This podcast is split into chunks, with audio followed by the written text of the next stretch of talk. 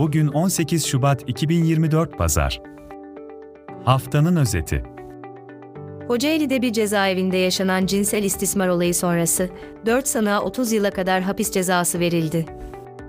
Ayrıca olayı fark etmedikleri iddia edilen 5 gardiyan hakkında görevi kötüye kullanma suçundan 3 aydan 1 yıla kadar hapis talep edildi. Mağdurun avukatı, gardiyanların ihmalinin olayın önlenmesini sağlayabileceğini ifade etti. Adıyaman'da düzenlenen deprem konutu kurasında menzil şeylerine ve ailelerine ev çıktığı ortaya çıktı. Bu kişilerin lüks yaşam sürdüğü ve çeşitli işletmelerin sahibi oldukları belirtildi. Kurada, menzil cemaati liderlerinin ailesinden 7 kişiye ev verilecek. Depremzedelerin çadır ve konteynerlerde yaşam mücadelesi verdiği bir dönemde yaşanan bu durum tepki çekti. Erzincan, İliç'teki Anagol'da ait çöpler altın madeninde 13 Şubat'ta büyük bir toprak kayması oldu. Kayan topraklar, siyanür ve sülfürik asit içeriyor.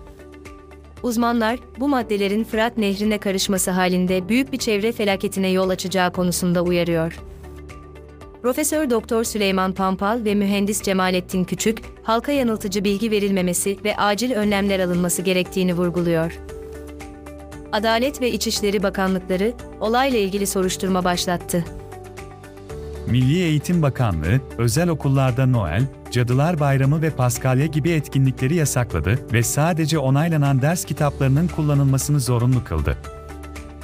Yönetmelik değişikliği ile ayrıca öğrencilerin akademik ve sosyal gelişimine yönelik yeni kurum türü tanımlandı, bina kullanımı ile ilgili işlemler kolaylaştırıldı ve öğretim materyallerinin Talim ve Terbiye Kurulu onayı gerektiği belirtildi. Erzincan İliç'te maden kazası sonrası 9 işçinin arandığı sırada Anagold iş ilanı verdi.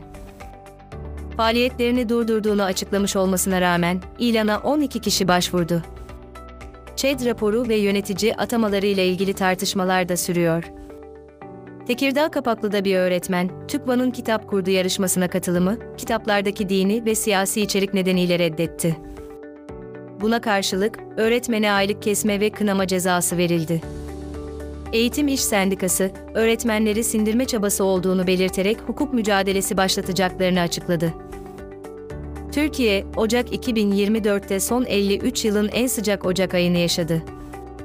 Ortalama sıcaklık 5,7 derece ile normalin 2,8 derece üzerinde gerçekleşti. En düşük sıcaklık eksi 31,3 derece ile Ardahan'da, en yüksek sıcaklık ise 29,3 derece ile Akçakoca'da ölçüldü. Çoğu bölgede sıcaklıklar mevsim normallerinin üzerindeydi. Türkiye İşçi Partisi, Hatay Büyükşehir Belediyesi için Gökhan Zan'ı aday gösterdi. San, depremde yetersiz kalanlara karşı adaylığını duyurdu. Lütfü Savaş'ın tekrar aday gösterilmesine tepki göstererek siyasi ve müteahhit ilişkilerini sorguladı. Na, halkın tepkisini ve siyasilerin yanlışlarını vurgulayarak adaletin herkese ulaşacağını belirtti. Türkiye İşçi Partisi Genel Başkanı Erkan Baş, Gebze Belediye Başkanlığına aday olduğunu duyurdu. Baş, işçi havzalarının sağ partiler tarafından ihmal edilmesine karşı çıkarak bu algıyı değiştirmek istediğini belirtti. Ülkeye İşçi Partisi ve Baş, sosyal medya üzerinden adaylığı hakkında açıklamalarda bulundu, Gebze'nin işçi sınıfının yanında olacaklarını vurguladı. Cumhurbaşkanı Erdoğan'ın eleştirisi üzerine Hakimler ve Savcılar Kurulu, Danıştay'ın FETÖ gerekçesiyle ihraç edilen 450 hakim ve savcıdan 387'sini göreve iade kararını yeniden incelemeye aldı. Danıştay ve Anayasa Mahkemesi'nin kararları Erdoğan'ı rahatsız etmişti. Paris'te İstinaf Mahkemesi, Nicolas Sarkozy'nin 2012 seçim kampanyasını yasa dışı finanse ettiği gerekçesiyle aldığı bir yıl hapis cezasını onayladı. Sarkozy, seçim yasalarını ihlal edip harcama sınırını aşmakla suçlanıyor. Cezası elektronik kelepçe ile infaz edilebilecek. Sarkozy suçlamaları reddediyor ancak mahkeme harcama sınırının aşıldığına dair bilgilendirildiğini ve müdahale etmediğini belirtti. Amerika Birleşik Devletleri'nde istihbarat alarmı, Rusya uzaya nükleer silah göndermeye çalışıyor.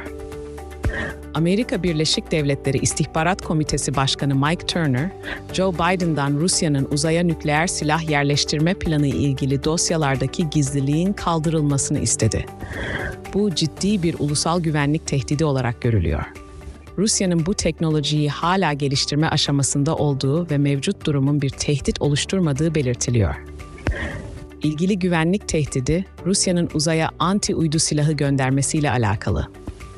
Kremlin sözcüsü Dmitri Peskov, Amerika Birleşik Devletleri medyasında yer alan Rusya'nın uzaya nükleer silah konuşlandırma planı iddialarını aldatmaca olarak nitelendirdi.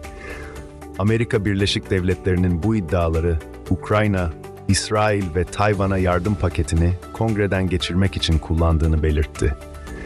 Peskov, Rusya'nın Ukrayna'daki operasyonunun devam edeceğini ve Batı ile NATO'ya karşı savaş şeklinde süreceğini ifade etti. Eski Amerika Birleşik Devletleri Başkanı Donald Trump, New York'ta emlak dolandırıcılığından suçlu bulunarak 354 milyon 90 dolar ceza aldı. Trump ve oğlunun New York'taki şirketlerde yönetici olmaları ve bankalardan kredi almaları 3 yıl süreyle yasaklandı. New York Başsavcısı Letty James'in açtığı dava, Trump'ın servetini abartarak daha iyi kredi koşulları elde etmeye çalıştığını iddia ediyor. Trump davayı siyasi bir saldırı olarak görüyor ve temyiz süreci bekleniyor. Bugün Dünya Asperger Sendromu Günü. Daha fazla bilgi ve içerik için ceptakvimi.com'u ziyaret edin. Motorine 13 Şubat'ta 2 lira 56 kuruş zam bekleniyor, litre fiyatı 45 liraya yaklaşacak. Bitcoin, Aralık 2021'den bu yana ilk kez 50 bin doları aşarak spot ETF'lerine artan ilgi ve merkez bankalarının destekleyici politikalarıyla değer kazandı. Benzine bu gece 1 lira 79 kuruş zam bekleniyor. Kıskananlar da bu hafta. Almanya, 4,5 trilyon dolarlık gayri safi yurt içi hasıla ile Laponya'yı geçerek dünyanın en büyük üçüncü ekonomisi oldu. Japon yeninin dolar karşısında değer kaybetmesi ve Almanya'nın ihracata dayalı güçlü performansı bu değişimde etkili oldu. Ekonomistler, önümüzdeki 10 yılda Hindistan'ın her iki ülkeyi de geride bırakacağını öngörüyor. Greco-Romen milli takımı, Romanya'daki 2024 Avrupa Güreş Şampiyonası'nda 2 altın, 3 gümüş, 1 bronz olmak üzere 6 madalya kazanarak üst üste ikinci kez Avrupa şampiyonu oldu. Türkiye 147 puanla zirvede yer alırken Azerbaycan ikinci, Ermenistan üçüncü oldu. Disney Plus, abonelik ücretlerini aylık 64 lira 99 kuruştan 134 lira 99 kuruşa ve yıllık 649 liradan 1349 lira 90 kuruşa çıkararak %108 zam yaptı. Türkiye'nin popüler dijital akış platformu Gain'in aylık abonelik fiyatı enflasyon ve döviz kuru artışı nedeniyle 99 liradan 149 liraya yükseldi. Bu zam Ağustos 2023'te yapılan önceki fiyat güncellemesinin ardından gelmektedir. Gain, abonelerine orijinal içerikler sunarak 3 cihazda aynı anda izleme ve internet olmadan mobil indirme gibi avantajlar sağlıyor.